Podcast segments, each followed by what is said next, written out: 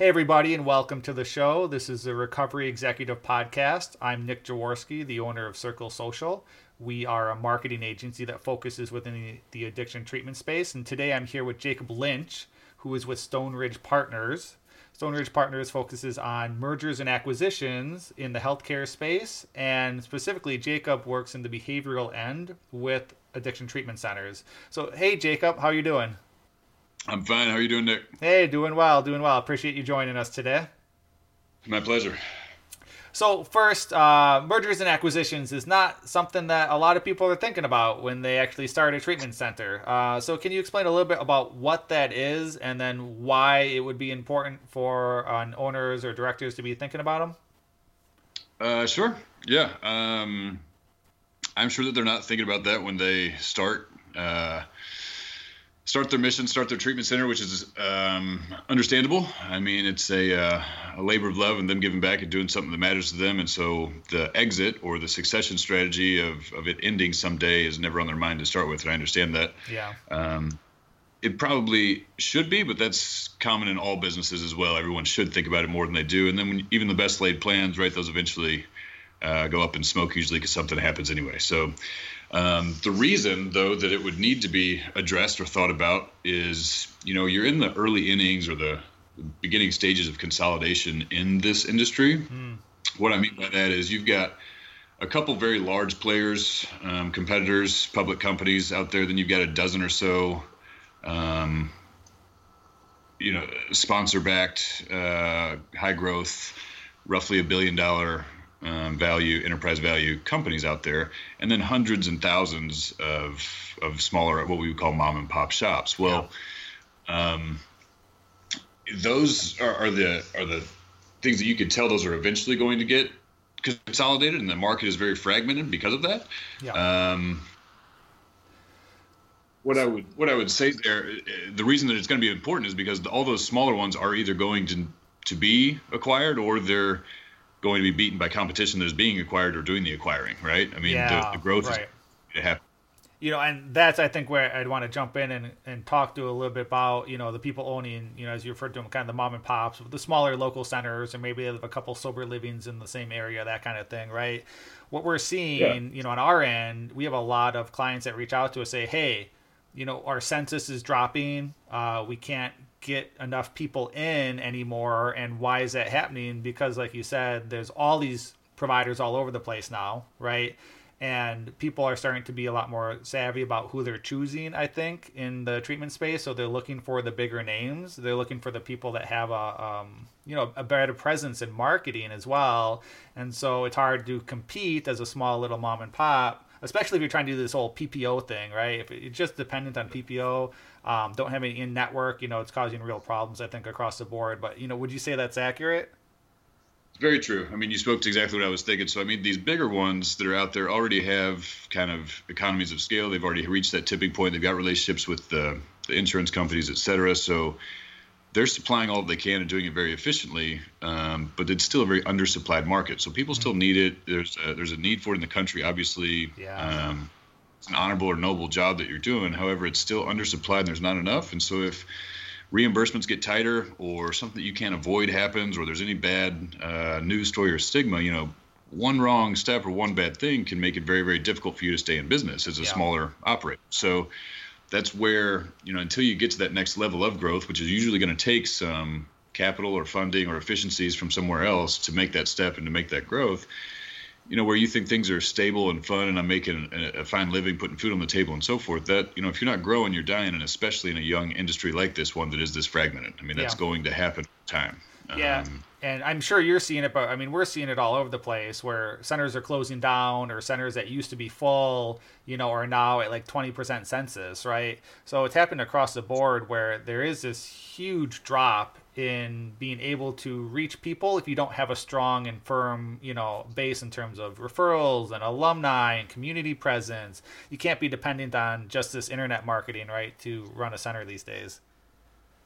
Very true. Um, we're seeing that all over the place. Uh, it is one or the other. You know, it is either going out of business in, in bad shape or it is being acquired. And there's nothing wrong with uh, the being acquired part. The going out of business is unfortunate, but like I said, it could be one misstep or unfortunate occurrence, or um, it could just be standing still and not trying to grow, which is why I think a lot of these smaller shops need to be looking at the value of their business, um, think of it that way, and long term and what it's worth, how to grow that, and then how to be attractive for a buyer or come up with the capital to purchase competitors or complementary businesses that'll help them grow and, and be better long term. Um, sure. But I'm definitely seeing the same thing you're seeing there, and it is unfortunate, but it's difficult. Um, and it's a lot due to, you know, it's still a very inefficient healthcare system. Insurance wow, is still controlled. Right. In network versus out of network thing is, is a big issue. Um, the reimbursements are getting smaller and harder to get. Uh, one of the, you know, you mentioned something about the advertising and the online leads, and then the other thing is uh, the utilization review department of these companies are the two things that I see buyers look for and that are important. So, okay. um, the advertising piece, I think it's very important to most buyers that the majority, first of all, there's not a very concentrated referral source, right? That all the marketing isn't coming from one place and all the yeah. new patients from one place. Right. But yeah. God, we we emphasize that so hard, and not everyone's listening, right? Yeah, amen. And then two, that it's not from something that is all paid, right? That there's some that are coming to you just from obviously good outcomes, results, and that people know you and trust you and like you. So if it's all paying somebody to put bodies in beds, that's not going to look as good to a buyer as a mixture of different ways, and many of them that are not paid for or not overly paid for, right? Yeah, Everybody that I see exactly. for, as far as the buyers go, they're usually looking for the cost of you to acquire a patient to be less than three times your daily rate, right? Mm, so sure. if you're 200 bucks, then they don't want it to cost more than 600 bucks for you to get that patient, you know? Right. You know, and that's what we say all the time is like, you know, at max, 30% of your admissions and intake should be coming from, you know, digital campaigns or outbound marketing, where 70% should be those referral relationships with professionals, alumni, the community. I, I mean, that shows a, a, stable, healthy practice, right? And the the cost is so much cheaper to do that. You know, uh, I think that's why when you're looking at your marketing mix, it's how do we do all of these different pieces to have a really successful center, not just depend on rehabs.com or AdWords or Facebook, you know. And there's a scale up to get there, right? Because I mean, at first you have to take any customer you can so that you yep. can show that you do good do good work and have good care, and then you can get those referrals. But it needs to tail off as quickly as it can to a situation where people are coming because they want to and they've heard of you, not because you're paying to get them in the door. You know. Exactly. Um, so what I kind of want to, or sorry, cut you off there a little bit, but maybe we can step it back a little bit. What you were talking about in kind of preparing the center to possibly be be acquired or to possibly gain investment uh, something I think you said that it's all about having partly these operational efficiencies and a, a, good mix of people coming and admits coming from different places. But so even if you aren't necessarily looking to be acquired, if you work in, with that mindset in place you know what would look sorry what would look attractive to someone that was buying us it means you're going to have a good center right uh, you're actually going right. to have a good business foundation to what you're doing so can you talk to a little bit about what centers are looking for in their acquisitions and then how that actually connects or translates to running a really good center Sure. So, um, and some of this is written in an article that I'm going to put out that I had just written on some of these topics. But uh, there's many different metrics that I'll go over with clients. So when they're looking to sell, I am kind of giving them a, a form that's a data request of all the things that I'd like to know about their business because these are the things that buyers want to know. Okay. Um, and because they want to know those, obviously, sure, that's the value of your business, but that's also because they realize that's what makes a highly valued, well run, efficient business in this space, right? Mm. Um, so obviously, size matters, um, but whether you have got a strategic buyer, meaning it's your competition or somebody that complements you well, or whether it's a financial buyer, being like a private equity firm or something like that, a family office that just wants to get into the space, um, those are two different things and they're going to look for different things. Either way, as far as size goes and financials go, they're going to want to see good margins, right? So, not too good of margins where we think something fishy is going on, but say 10 to 30% would be average um, of your EBITDA. Yep. Um, if you, want to you want to say what that is real quick for anyone that doesn't know. I'm sorry. For your EBITDA, do you want to explain that real quick? Because I know I'm sure there's some listeners that aren't quite sure what that is. Sure, it's your earnings before um, interest, tax, depreciation, amortization. So all, all, all you're saying is it's your net profit basically um, and then we usually do an adjusted EBITDA, meaning we're going to add back in those one-time expenses and things that uh, a new buyer wouldn't have to incur, say the car that you pay for through the business or something like that. Um, so all those are added back in, and that is your metric, your your value, your basis that is going to be multiplied on to see what the value of your business is. So people are going to want to see margins there, meaning that the business is profitable. Um, most these days, geography matters somewhat. Uh, a lot of them want to see a full continuum of care if they're looking for a platform to start a business with or to get into a big play. Um, they're going to want to see multiple sites and a full continuum of care. Um, the insurance issue, out of network is usually going to be discounted right now. There are some that'll still pay for it and want it, but for the most part, I think we all see that transitioning in network over time. Yeah. Um, I've got a good piece on how you can figure out whether or not that makes sense for you to do and how to negotiate the rates, and then whether or not you know that that particular insurer makes sense to go in network with. Obviously, to me, it matters a lot about how much of a ratio um, they have of the covered lives in their area or in your area that you serve as a as a treatment center.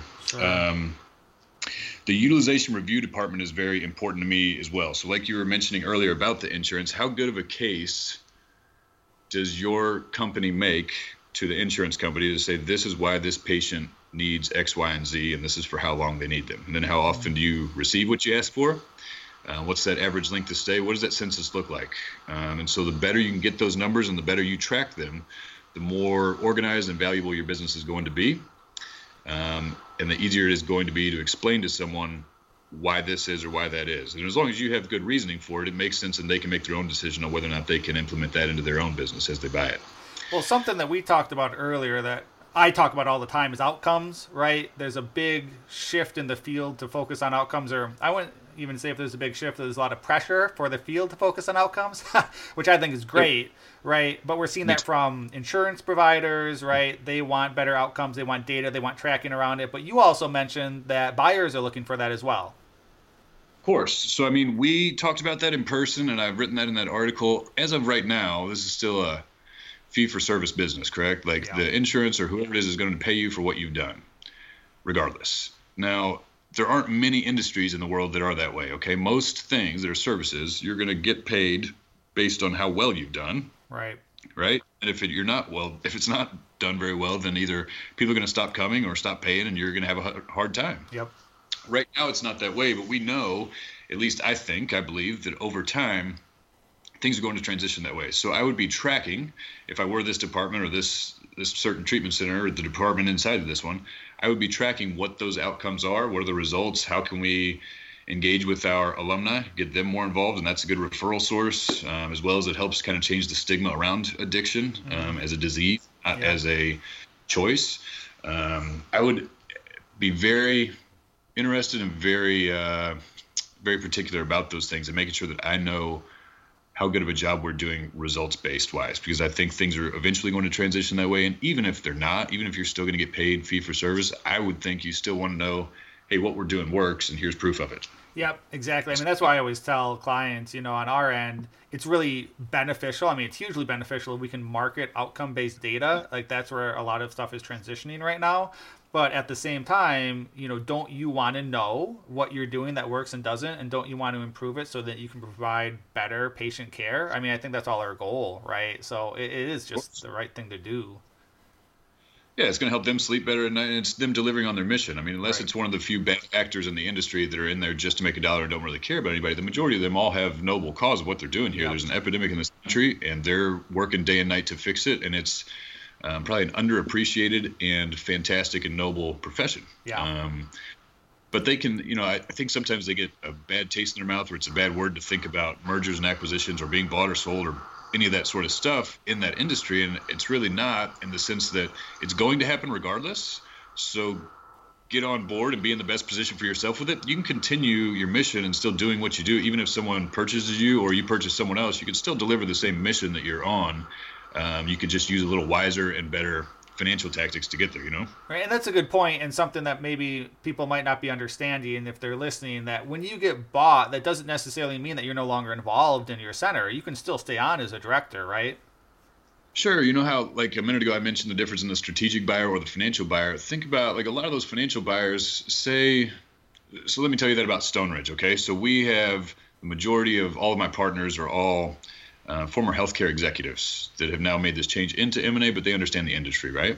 Yep. Well, the majority of your PE firm or your investment bank or whoever, your, your family office out there, they don't, you know, they're running money. They don't necessarily know the healthcare sector. They just know that there's a good opportunity here. It's a good business model. There's long-term cash flow. Like there's there's good opportunity here. So let's get involved in there. So they're going to look for a good opportunity based on the numbers to buy and to own that thing. But they don't want to operate it. They're not they're not healthcare operators. They don't understand the day-to-day functions. So they're still going to want somebody to run that thing. And if they're looking at an operation and you're available to be bought and it's the right price and the right number, you can, you know, make a great payday and still have a job, right? Still yeah. be working. You're going to work for somebody else. Maybe you don't get to make all the decisions, but if you find the right buyer where the the culture is good and the the values and the mission um, relate, where you guys can get along and understand each other, and it makes sense, then they're probably going to leave you to still run your business the way you were running it if it was already very valuable. Yeah. They just want to of that of those profits or that money over time. Yeah, yeah, great. And, and um, allows you to have thing though to not worry about those one bad things that happen or not getting reimbursed or being able to go acquire other places et cetera so that you can grow right some of those things that were headaches before now become a little easier with some capital behind you yeah for sure um, speaking of the capital i want to go back real quick to you were talking about the margins right 10 to 30 percent is pretty solid and you were also mentioning that you know you want to stay clear of higher margins or shadier practices. So I mean, we all know that there is some crazy stuff that happens in the field by you know a small number of bad actors. Uh, everything from like charging a thousand or more per urine screen three times a week, right? Uh, so can you speak to a couple uh, red flags of things that people looking to buy uh, are looking for, and things that you definitely want to be avoiding? Sure. I mean, um, you've mentioned one there. So some of those metrics or those things that I give and ranges for clients, the reason I don't want to see things too high is that that'll usually put up a red flag and, and, make people a little suspicious about what's going on here. And lots of times it is those bad actors, right? So it's some people that have um, chased after the dollar and maybe the mission isn't there as much. So they're more concerned with how much they can make as quickly as they can, whether or not it's ethical or moral. Um, so usually, if a buyer is seeing like they're doing their own lab testing, um, they'd rather have that sold off first, or make it a cost center, the same as the medical billing part of it. Um, something necessarily wrong with it. Just there's probably other people to let do that more efficiently, and not be a headache for you. Um, you know, if there's a lot of AMAs, ASAs, so meaning that people are leaving, um, obviously there's something there. If the culture of the business is looking weird, as in there's a bunch of turnover with employees, and you go in there and everyone's kind of, uh, it just doesn't feel warm. It doesn't feel like everyone's on the same team and loving one another. Yeah. That's obviously usually a red flag. Um, the outcomes we talked about earlier, right? If you don't have any of those, so not everybody needs them, not every buyer needs them, but I'm just saying if you don't have any tracking of them or any idea, and you really can't tell even what your relapse recidivism rates are, then um, people are going to be a little curious about that every once in a while. Um, all out of network, that can sometimes raise a red flag. Excuse me. Um, any sort of fraud. You know, we talk a lot about. Uh, oh well, yeah. I mean, PR, right? I mean, obviously, you know, if a is caught doing something that they shouldn't be doing, that's going to drop your value immediately, right? Of course and keep in mind, you know, the reason I was talking about the M&As earlier that, that it needs to be done and you shouldn't be afraid of it is because some of those things are out of your hands, right? Yeah. Like I had, uh, there's a client I'm working with on one coast, had a patient admitted from another coast. When the patient got there, you know, they tested, they were fine, everything coming into the center, everything's good. Second or third night they're there, something gets a sleeping pill from another patient, um, and apparently dies that night. Yeah. And so that patient the the one that gave him the sleeping pill, this girl, is then obviously facing charges, and the whole center was closed for a good, I think, six months or, or twelve months about it. Um, so, and that's nothing to do with the owner of that facility, right? Like yeah. he he did everything he was supposed to do, and now he's got a bad you know cloud over his business, right? So his right. the value of his business sudden goes from what it was to probably a third of that because of something that he couldn't control. Yeah, exactly. I mean, we always talk to them when we're talking about review management and reputation management, right? You're always going to get bad reviews. If you haven't, you're amazingly lucky. They're going to come. you know, right. so yeah. th- that's a smaller end, but you know, you, we are dealing with a population that, you know, has a lot of issues on the mental health end, on the addiction end, right? And so unfortunately, you know, it's more common in our space that we're probably going to have to deal with something like this at some point. So, yeah, I think that's important to for people to keep in mind. You know that it does happen to to the best of us as well, just because we are dealing with the populations that are really struggling. most definitely. Um, any other red flags around like clinical excellence? I mean, that's a big thing on our end. We're always promoting clinical excellence for our centers, but sometimes you'll see centers that just have a lot of, you know, people that maybe got their substance abuse counseling certificate last year and then that's now they're running groups, you know. So obviously that's something that a buyer is looking for. All right, the more um, established and well organized and good history of those clinical people in there, the better. Um, I don't like to speak to it too much or my thoughts on the clinical aspect of the business because I'm no doctor, right? Sure, I, got, I right. speak know of, which is the the the business side of it and the financials and so forth. So um, I can tell you, yeah, what what a buyer would be looking for as far as the clinical stuff goes, but it is just that having somebody that's that's experienced and knows what they're doing in there. I don't want to speak to like any of my opinions on it because that's not my expertise. Sure. right, right. All right, well, let's get into some of the nitty gritty about it. So, let's say that I am in a position where I would like to sell or I need some capital, and so I'm looking for a buyer. Um, how long would this process generally take from start to finish? So uh, that's going to vary quite a bit um, from case to case. It, it, it varies and, and, depends on a number of different factors. But in general, I'm usually going to tell people six to 12 months, all depending on one, how organized they are and how ready they are, and then two, how. Um, you know how how gung ho that buyer is, like how quickly they need something to happen, and that's a good thing of this industry right now. I think if you own a center, is that there is so much money on the sidelines, meaning in these uh, cash of the big players and then the private equity firms and family offices, other people that want to buy and want to be in here. They're waiting to deploy the cash. They need to deploy the cash so that they have an investment going. Yeah.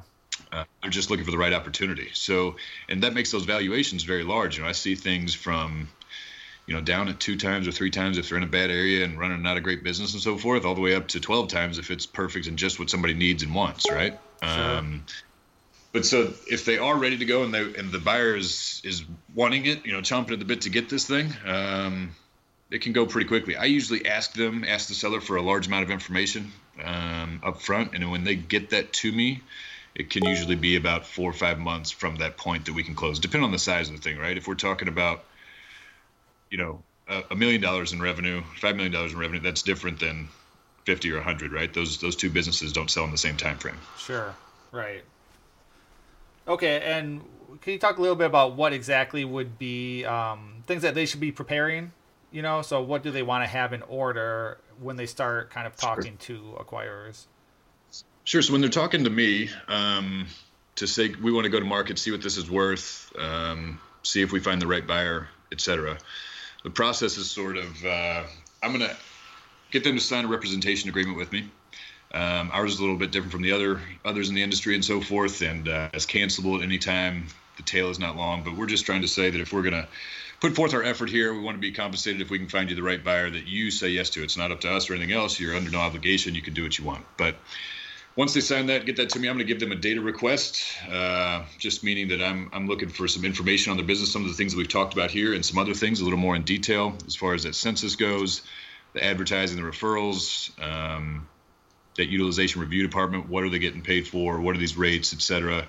Um, the scope of the business, the financials obviously are most important, um, so that we have a good idea of what it looks like currently and what it could look like, um, and then some strengths, uh, opportunities, et cetera, for the business, so that I can try to find some synergies with the right buyer, and that's usually going to get them a higher price. Okay. Uh, that's kind of the process of the things that I'm looking for. When they get that back to me, uh, we usually build a large um, book or a business profile, we'll call it.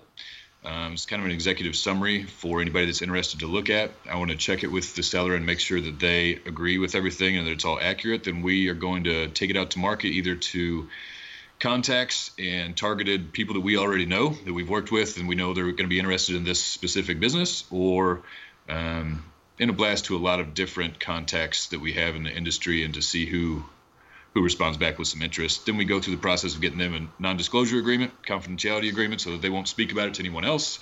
And uh, then we let them see a little bit more into the business, what it is, and then they are able to make an offer, visit the site, talk to the owner, et cetera, all those sort of things. Um, once they've signed that NDA, we want to make sure, obviously, that while you're selling your business, you're able to continue to run it smoothly as normal, um, without disrupting anything, without your com- competition knowing that you're looking at it, without your employees knowing, et cetera. So we want to make sure that everything's confidential, Sure. um, and you're able to continue keeping all those numbers up and where they should be, what you don't want to do is, you know, say, let's do this, give me all the information, and then quit working because you know it's going to be sold and then watch the thing go down in value within those six months. Right. Right. right. And I so assume there's probably, you know, clauses built in for that, you know, and I assume on the buyer end. There can be, yeah, for sure. I mean, they're obviously going to want to make sure that what they're buying is what was presented to them, and then it's also on them to do their own due diligence. Correct? I mean, yeah. If I give you our numbers and they've been audited by a third party, that's pretty, you know, safe that you can go on. But again, that is all up to you when you're buying. That's the the research and the investigation that you need to do into the asset that you're going to purchase, of course. Right. You know, and obviously, you know, talking to a lot of this, you clearly have a lot of expertise. Your firm has a lot of expertise in this. So, I mean, to me, it's like, okay, I understand why it would work with you guys. Um, but sometimes you'll obviously get people to say, oh, you know, why can't I just try and sell it myself, right? Um, you know, what would be your response there? Or what's the real value of working with Stoneridge Partners? Well, um, if they wanted to do that, I'm, I'm not here to. Uh keep them from doing it. I'm just telling them if they do, and I've heard people do it before, I'm just going to guess that you're usually not going to get the best price for negotiation that you could. And what I mean there is that if we have a lot of experience in the space, a lot of contacts, a lot of uh, expertise and time that we've been dealing with these people, there's a very good chance that we're going to create a market, hopefully a bidding war, but either way, a market for your business to be sold in. Uh, then you've got a very good idea of what it really is worth and what it could bring at this certain time in this certain context. Um, and that way, you're going to know that you're getting the best price at that time. We're also able to help you then facilitate that whole process, and so that you can continue to run business as usual. We're able to, you know, field the calls, do the negotiation, come up with the terms for you, et cetera. All these sort of things. Talk with, talk through them with you, and then take them to market in an organized way that's going to make it, hopefully, a much better deal and a much better sale for you. Yeah, I mean that makes a lot of sense, and obviously you've got the contacts with buyers and sellers out there, so you know you will provide those links. I think a lot better.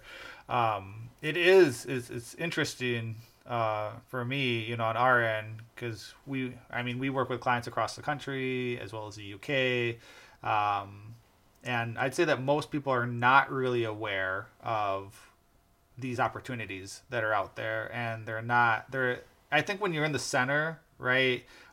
You live it. It's your life. And so it, it's often hard to see outside of it to see the broader sure. industry trends. And, and, in my last business and in many others that i've consulted about that i always um, suggest taking some time whether it's per month per quarter per year to work on the business not in the business right? Yeah. like at some point you have to step back from the day-to-day minutia and say okay what what am i doing to make this the best place it can be, the best value, the best culture for my employees, the best everything, right? So you need to make those business plans for the next month or year. What things do I need to do? How do I transition from out to in? How do we bring on another service line or another um, scope of business? Uh, how do we add in, say, IOP or detox, whichever end you don't have or something? If that's the case, how do we build the value of this thing sure. over time, term, right? And that needs to happen because one, like I was saying, either you need to be in a position to have that big payday and be purchased, or you're going to need to build the cash up so that you can start to consolidate and build some of these, you know, buy some of these other competitors out, or the ones that are complements to you that want that have what you need. So I think that's an important question. You know, you said before that this is kind of a general trend in the industry towards consolidation and that they should be kind of prepared to be part of it no matter what. But what would, you know, be some more specific uh, signs? So if I'm sitting here as an owner or a director and looking at my center, you know, what would be a sign for me that hey, we actually should be more actively engaging in this M&A process now? Well, so right now, your top ten players in this industry are less than twenty five percent of the of the business. Mm-hmm. Um, if it was a mature market, they would be over fifty percent. Okay. There's some other, there's some other signs there as well, but what I mean is, while it's early like this, this is your opportunity to either get on board and start growing and be out in front so that you can make it once it does age once this market gets to where it probably will in my guess is five ten years. I don't know any of this for sure which by the way tangent here that's that's where i would speak to. People usually ask me is it the right time to mm-hmm. sell? Well i can tell you that right now last year this year next year some of the highest valuations there's ever been. So i, I can tell you what that it is a good time right now. I can't oh. tell you that it's okay. not be a better time say five years or ten years. I don't know. I don't have the crystal ball. I'm just telling you that right now yes it is a good time for those reasons that I've mentioned, such as all the cash on the sideline, people want to be in the business, etc. Now back to what I was saying there is just that, you know, your question is, how do I know, or or, or what do I need to do to get that going? I mean, I yeah, I mean, what kind really of what am I looking at in my center where it's like, oh, you know what? Actually, we probably should be looking at investment, or we should be looking for buyers, um, because you know this is how our center is looking right now. Right. So if they're if they're looking to be acquired, if they're looking for buyers, I can give you, and I've gone through some of those, but all the metrics that they would need to do in order to build that business up and make it more attractive. As far as looking for them, they know that they need to be bought or need to get capital if they are kind of stagnant, right? If they've plateaued, like I've gotten to X point income's good, cash flow's good, all that, but I can't really get over this hump. It's not growing. I'm just staying plateaued here for a while. Well, if that's the case, you probably need to look into acquiring someone, right? And maybe someone needs to acquire you in order to get you that capital or to invest in you to have a financial backer so that you can go do that. Either buy the other level of care that you don't have or buy a different geography that you have a some sort of competitive advantage in that you don't know about or you don't currently operate in. Um, all those sort of things. So and on the other end, if it's let's pause there real quick. So let's say that I'm the owner of a you know a fairly small 30 bed center, right? And we do IOP. Um, that's really the main focus of what we're doing here. You know, some PHP residential. So in that aspect, I'm doing well. My center is good. You know, our census is usually 80%, so we've got a good run rate going. Um, you know, what what would you say to someone like that who's saying like, you know, I don't feel that there's a need to engage in in this kind of process? Well, I understand. So I, I feel, you know, if you've got good cash flow and you're feeling good and the food's on the table and you're all fine with that, that is fine. Just realize that, you know, you need to do your other financial life, not just the business, but your personal financial life very well so that you can retire like that because it's not going to, if I'm trying to say the nice way to say this, just like I was saying earlier, if you're not growing, you're dying kind of in this industry as it's young and it's growing, you need to be on board and on that train or you're going to get passed up. So mm-hmm. what I mean is if all that's good, you know, hopefully someday somebody's going to come in and want your exact geography, your exact business, your exact service line, and need IOP really badly. Okay, and then they're going to offer you something for that. But chances are they can probably get that at a number of different places. You know, you're probably one in a bucket. There's there's probably quite a few opportunities for the same thing. Mm-hmm. So until you're very very attractive, they're probably not just going to come in and give you a payday and that's the end of your work life. So I would start to look at how can I grow this if I'm staying stagnant, if I've plateaued, how can I look for either another service line? How can I add PHP? How can I get in a different geography? How can I add something that's in network? If I'm out of network, how can I add this extra line to this business that's going to make it more attractive and make me have different sources of revenue? Sure. Okay. Sure. You, you, I just I can build efficiencies and not plateau. Okay you know, you just got jogged um, my thinking on something. But you know, when we look at like centers closing, it's often Florida, California, Arizona, right, where there's this huge concentration of tons of centers all over the place that were really dependent on bringing in patients from across the U.S. And what we're seeing as a trend is a lot more centers bringing up in the Midwest, in the Northeast, you know, in all these underserved areas. So people are preferring to go more local than they are to fly out to the coast now. Um, can you speak to that at all? Is that a trend that you're seeing, or is that something that buyers are looking at? You know, is there too many centers in Delray? Is there too many centers in Palm Beach or you know Orange County? You know, do buyers um, shy away from that at all? For sure. So certain geographies are definitely going to be discounted, and it's not even because the center the center may do everything perfect, but because there's a stigma there, or because there's been bad news coverage there, and people being bad actors and doing the wrong things it discounts everyone in that area. Hmm.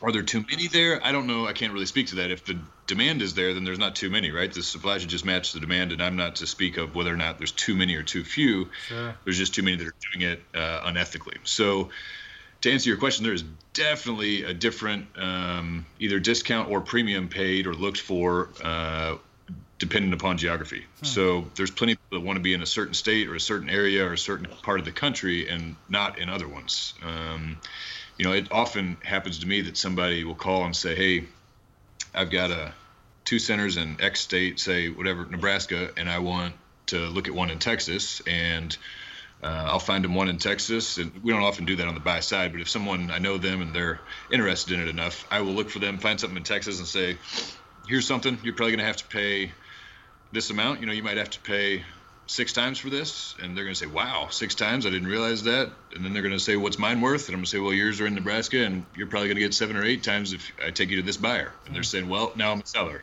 You know what i mean? Sure. Uh, it's like, so the geography definitely changes the demand quite a bit from a lot of different buyers. Hmm. um, okay. be it be it financial or strategic, but more often strategic because they that is one of their strategies. They want to be in a certain place. Financial buyers more they want to be in the business regardless of geography, unless they do have some other uh, operation in that area or that it's a complement to that they're that they're okay. making their business efficient.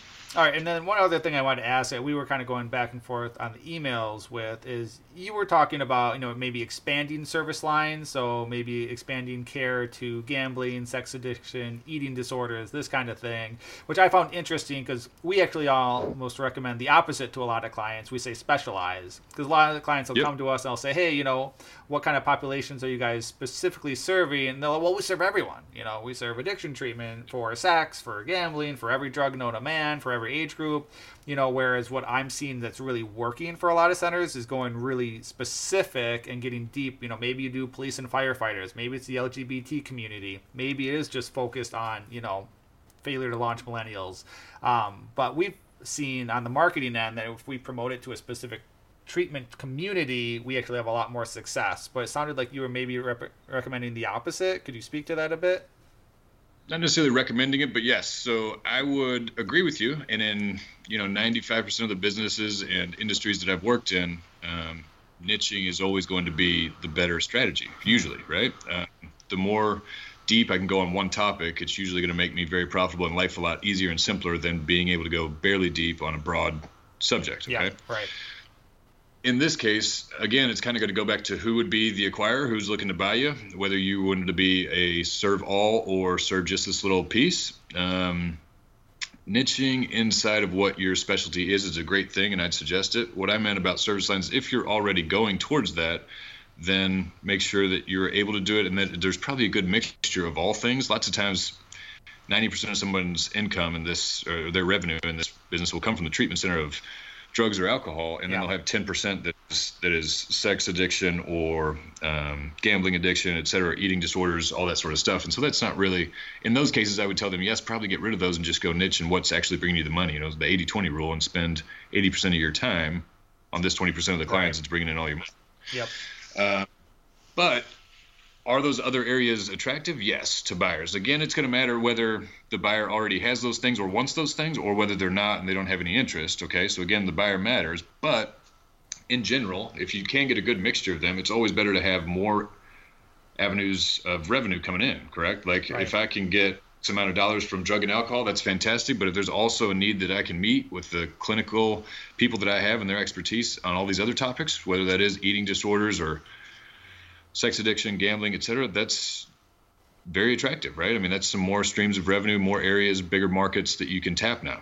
Yeah, I mean, I think what we've always looked at, or at least recommended to clients, is if you can expand it into specific units, right? Like if you're going to create another center that specializes in eating disorders, and then have your original center specializing in, you know, drug and substance abuse, like that, I, I think is a lot.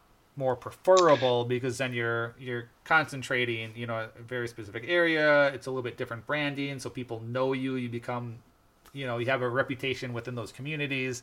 Um i guess that's just kind of how we've seen it. And so it sounds like you're saying something similar.